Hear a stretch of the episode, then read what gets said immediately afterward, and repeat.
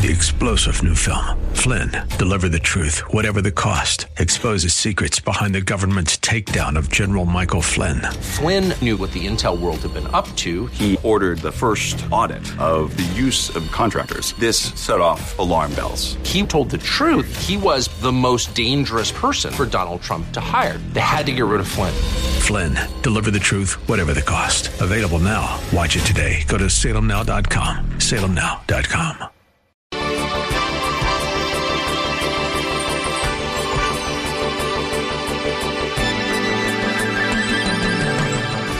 What Paul is saying is as we hold out the precious word of God to people, let's make sure that our character shines in a in a dark and sinful culture. Instead of griping and complaining about our lives and God's treatment of us, let's focus on living a life that is above reproach, living a life that is above being criticized for some glaring sin, especially the sin of complaining and griping, which we all tend to do at times. That is what Paul is talking about in 2 Corinthians, at least one aspect of it. In Acts chapter 1, Jesus tells us, You shall be my witnesses. That wasn't a command as much as it was a statement of fact. You shall. In 2 Corinthians 5:20, Paul described himself and us as ambassadors for Christ as we represent him in seeking to reconcile sinners with their God. But are we effective representatives? Are we the kind of witnesses that a jury would believe? Or do our lives put the lie to our testimony? Thanks for tuning in today as Pastor Steve Kreloff continues this study of 2 Corinthians chapter 6 and some of the hindrances to the gospel. Pastor Steve is the teaching pastor at Lakeside Community Chapel in Clearwater, Florida, and his expository, or verse by verse style of teaching, is the reason we call this daily Bible class verse by verse. One of the things we need to be careful about as we live out our lives as ambassadors for Christ is that we do nothing that would dishonor Him. We usually think of that in terms of some gross moral misconduct, such as adultery or theft. But what about grumbling? Living in Honduras for nine years has altered my perspective on what's worth griping about. So when someone whines about their garage door opener not working, I find it hard to be very sympathetic. And the challenges of living in a developing country are nothing compared to what Paul experienced.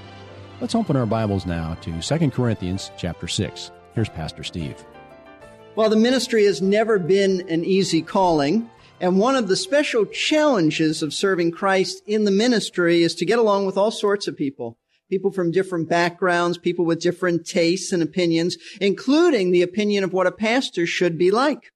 Recently, I read an article about the kind of pastor a man would have to be in order to please everybody, in order to satisfy everyone's preference. It said this, after hundreds of years, a model preacher has been found to suit everyone. He preaches exactly 20 minutes and then sits down. Why was that funny? He condemns sin but never hurts anyone's feelings. He works from 8 a.m. to 10 p.m. in every type of work from preaching to custodial service. He tithes weekly to the church and stands ready to contribute to every good work that comes along. He's 26 years old and has been preaching 30 years. He's tall and short, thin and heavy set and handsome. He has one brown eye and one blue, and I thought it sounds more like a Siberian husky than an individual, but has hair parted down the middle, left side dark and straight, the right brown and wavy.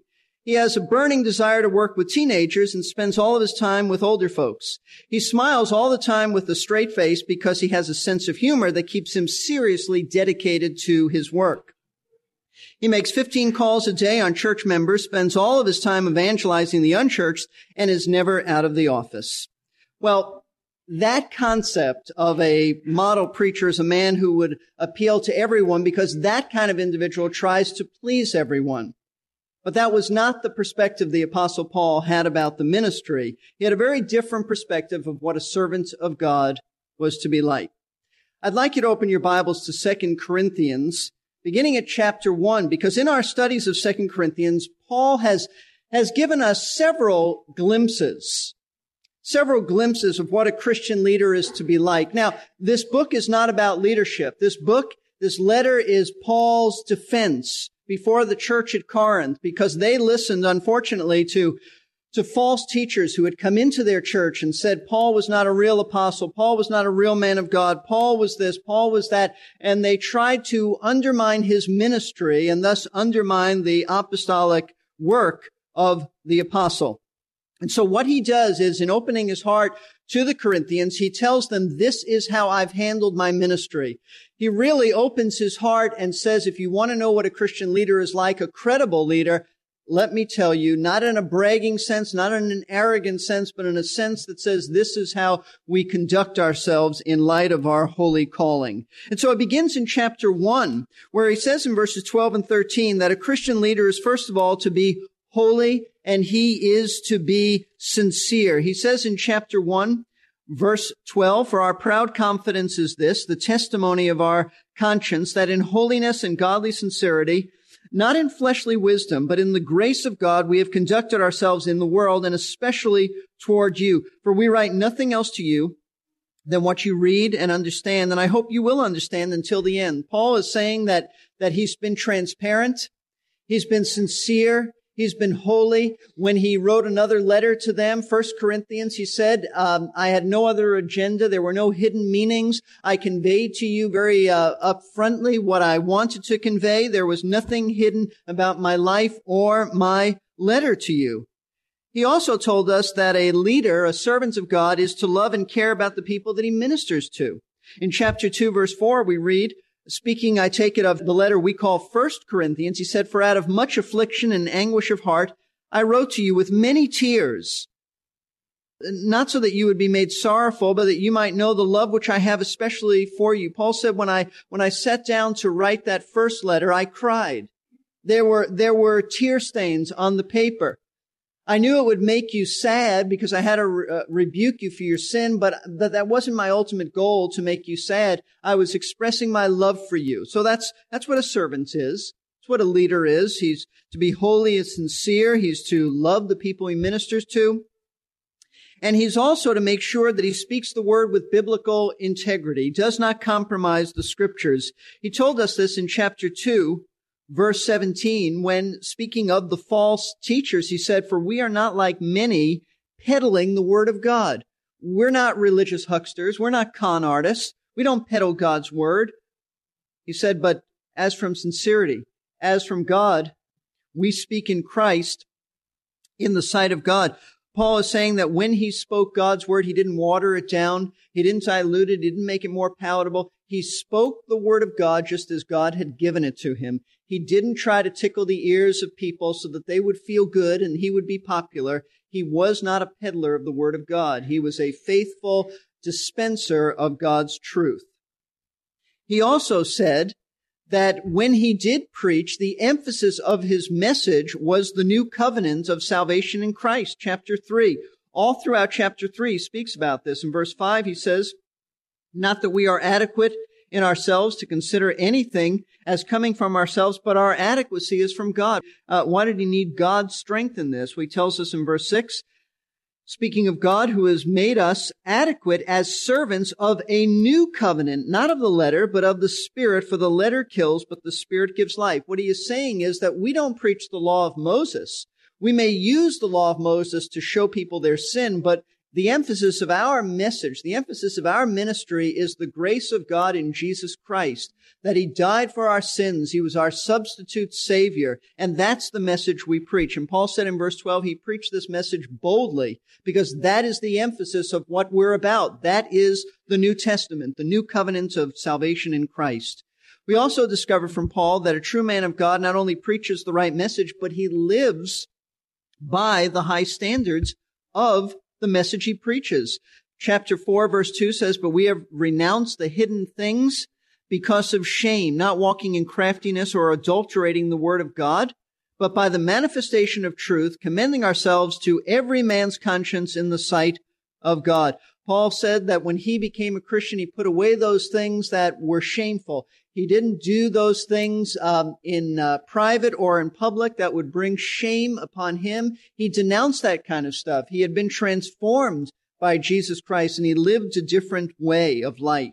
And he said that his ultimate goal was to please Christ. That's what it was all about. Chapter 5, Verse 9, he said, Therefore we also have as our ambition, whether at home or absent, to be pleasing to him, whether we live or die while we are in his presence, whether we're on earth walking with him in fellowship or at home in heaven with Christ.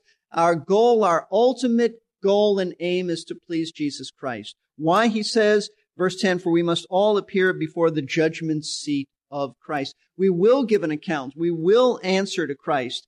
Now, I don't think Paul is saying that you're motivated because you you uh, want rewards to do those things that honor Christ, but knowing that this life is not the end, knowing that we are answerable to Christ, we want to please Him.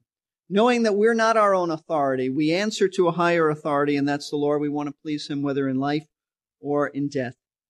However, there is another reason why a Christian leader needs to be sure that his conduct is above reproach because of all these things that he said up to this point, but also because we don't want to bring shame upon Christ or his ministry. And that brings us to our present study in 2 Corinthians chapter 6. And I'd like to read to you verses 3 through 10.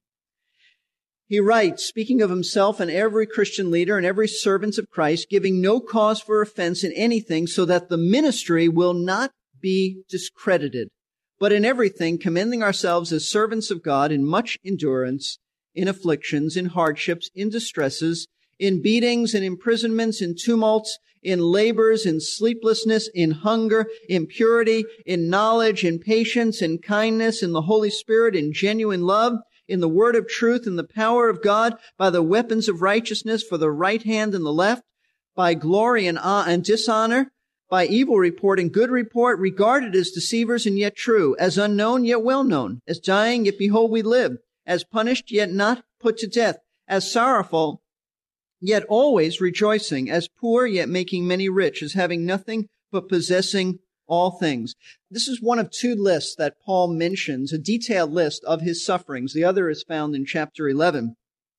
Now, why would Paul feel compelled to go into such detail about his suffering? He's not trying to, to make us feel sorry for him. He's not trying to glory in these things. But you'll recall that in chapter 5, Paul declared that God had entrusted him with a ministry. He called it the ministry of reconciliation. That was, that was to say that, that God had called him to go around the Roman Empire and tell people alienated from God how to be reconciled, tell sinners how to be saved. He was an ambassador of Christ. He traveled about telling people how they can come to know the Lord. He represented Christ. That was Paul's ministry. That was his message. But there was a concern in the apostle's heart that having spoken the wonderful message of salvation, that that message could be hindered. It could be hindered by God's people. In what way? Well, a few weeks ago we looked at the first way the gospel could be hindered. And that's found in verses 1 and 2, where he says, And working together with him, we also urge you, meaning you Corinthians, not to receive the grace of God in vain. The Corinthians were shaky on God's grace. They were believers, but they had uh, their confidence in Christ's death and, and God's grace. Uh, they had it shaken by false teachers. They were not positive that uh, that Christ's death was sufficient for them. The false teachers were saying you had to keep the law also in order to be saved. And it, it undermined and took away the credibility of the gospel message. And Paul said that I'm concerned that you not receive the grace of God in vain. Because when and if as believers we are not solid on appreciating God's grace, we will not live lives of dedicated service to the Lord. If you're not certain about the grace of God and you think that salvation in any way depends upon you, it will affect the way you live. The grace of God teaches us and motivates us to be godly. It is the primary motivation. It is the love of Christ that constrains us. This is why we serve Him. This is why we live for Him. This is why we should have a heart that says that we'll do anything for Him because we understand God's grace in Christ. It's not of us, totally of Him. And therefore, once we lack appreciation for the grace of God, we will no longer evangelize. You have no message to tell anybody. You have no message of, of salvation. And that's why Paul says in verse 2, For he says, At the acceptable time I listened to you, and on the day of salvation I helped you. Behold, now is the acceptable time. Behold, now is the day of salvation. That is to say, you Corinthians get busy sharing the gospel. This is the time that God is saving people. He saved you by His grace and now tell others about His grace. The gospel can be hindered if we're not, if we're not solid on the grace of God. But there is a second way the gospel can be hindered, and we began to look at this a couple of weeks ago. And that is when God's servant, God's leader, discredits the gospel with his lifestyle. Verse 3 giving no cause for offense in anything so that the ministry will not be discredited. Paul puts the spotlight on himself and he says, My burning desire is not to bring any disgrace upon Christ and the ministry. As we said the other week, Paul recognized, just as today, there are non Christians who were looking at his life in order to discover some flaw, some inconsistency in his conduct. Why? So they could justify their unbelief. There are people looking at you, looking at me the same way. Paul didn't want anyone using his lack of consistency as an excuse for not coming to Christ. Well, if that person is a Christian, I'm not interested. If that person is so crooked in their behavior, so unethical, so unloving, so unkind, if they say that they're Christians and I don't, I don't want that stuff. I'm not interested. That's what Paul's saying. He didn't want the ministry to be a laughing stock because of the way he lived. He didn't want it to be what it's become in many circles today in the American church because of all the scandals that have taken place in the last 10 years of well-known leaders who have fallen. This is why all of us, whether you're a church leader or not, have a responsibility to live out the standards of the Bible before an observing world that is just looking for an excuse to continue to reject Christ. They are looking for flaws in your character in order to support their belief that Christianity isn't true. It's not true. I'd like you to turn, keep your place in 2 Corinthians, but look at Philippians with me. In Philippians chapter 2, Paul says something that really ties into this, and I, and I think it's quite convicting and quite true for most of us. He says in verse 14, which, which is a, a, a message in and of itself, chapter 2 of Philippians, verse 14, do all things without grumbling or disputing, which means stop complaining. Stop complaining of God's treatment in your life. Stop complaining of your set of circumstances. Stop complaining about ill health and lack of finances and difficulties and family issues. Doesn't mean you can't talk about it, but stop complaining. And then he says, so that, this is why you stop complaining. Stop griping so that you will prove yourselves to be blameless and innocent, children of God above reproach in the midst of a crooked and perverse generation among whom you appear as lights in the world, holding fast the word of life so that in the day of Christ I will have reason to glory because I did not run in vain nor toil in vain. What Paul is saying is as we hold out the precious word of God to people, let's make sure that our character shines in a, in a dark and sinful culture. Instead of griping and complaining about our lives and God's treatment of us, let's focus on living a life that is above reproach, living a life that is above being criticized for some glaring sin especially the sin of complaining and griping, which we all tend to do at times. That is what Paul is talking about in Second Corinthians, at least one aspect of it. Paul's genuine concern was that as a minister of Christ, his life was above reproach. Should be ours as well. It should be ours as well. It should be the burning desire in your life to be a good testimony for Christ. So the question is, how can we show a watching world that's waiting for us to fall and would delight and enjoy us falling? How can we show them that Jesus Christ is real and that the message we proclaim is true? The answer is then we are to live exactly the way Paul lived in terms of persevering through the trials of life. There is nothing greater than perseverance that demonstrates the genuineness of Christ. Notice verse 4. But in everything, he writes, commending ourselves. Paul said, I, I want to introduce myself. I want to commend myself as a servant of God. How do you do that, Paul? The key word here and phrase is in much endurance. That first phrase, in much endurance. This uh, expression stands apart from the from the other words that he will list.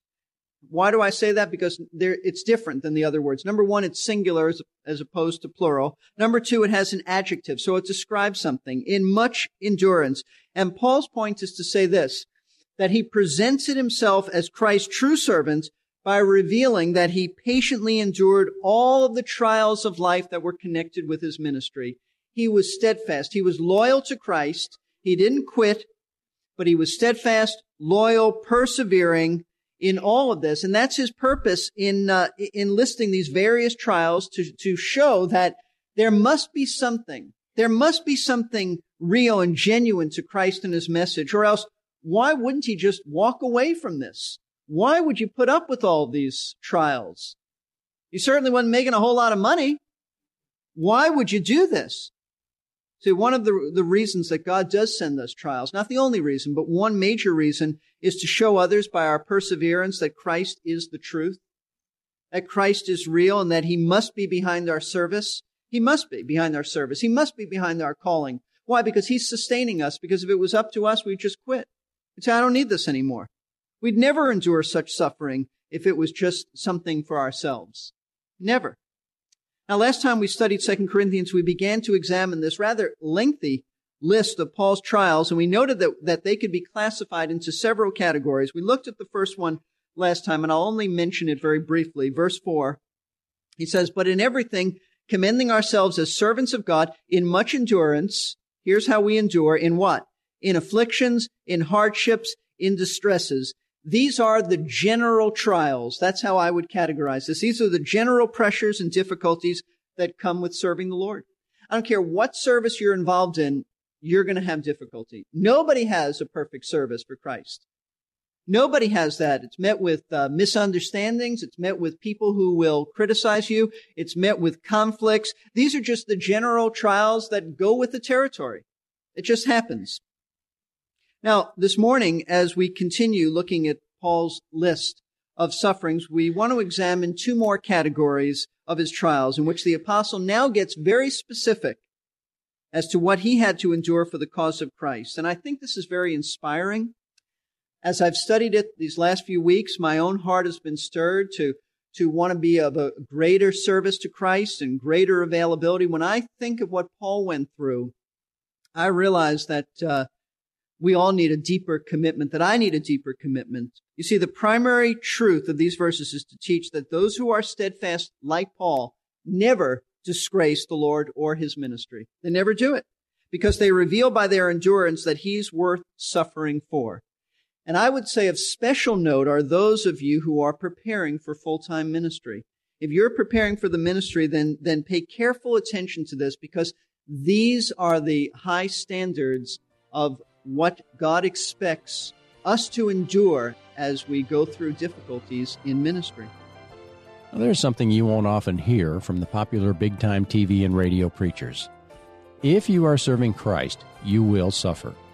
There will be extra difficulties in your life on top of the normal difficulties that all people experience because you are one of God's ambassadors to planet Earth.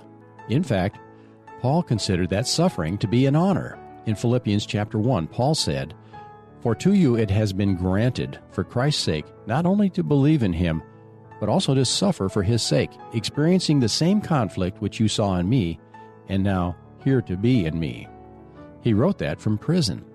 Both the belief and the suffering Paul considered to be gifts from God. Isn't that a cheerful thought?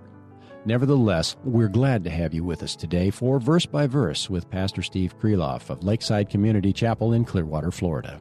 Pastor Steve would enjoy meeting you if you're in the area, so why not stop in for a visit some Sunday? The address is 1893 Sunset Point Road. Call 727 441 1714 or go to lakesidechapel.com for service times and other information. That's 727 441 1714 or www.lakesidechapel.com. Today's broadcast is part of a series from 2 Corinthians chapter 6 titled Hindrances to the Gospel. If you missed any previous programs and want to get caught up, you can do that at our website, versebyverseradio.org. Click the Message Archive tab and search for the date you need. And please feel free to browse and enjoy any of the hundreds of broadcasts that are available at no charge. You may even want to sign up for our podcasts. Another feature of our website is the giving page. We praise the Lord for the generous listeners who help pay for our expenses and pray for our ministry. It's safe and easy to give online if the Lord is giving you a nudge in that direction. That's versebyverseradio.org. This is Jerry Peterson. I just took a look at uh, some of the current prayer requests at the Voice of the Martyrs website. They include requests for a Chinese pastor whose church was forced by the government to close for not joining the state run church. The pastor is being questioned by officials. Local authorities in Indonesia are pressuring a house church to close. A pastor in Pakistan has been in prison since 2012. And the list goes on. We have it pretty easy in this country. So far, it's mostly emotional persecution. But for how long? On our next verse by verse, Pastor Steve will share some thoughts on how Paul faced persecution.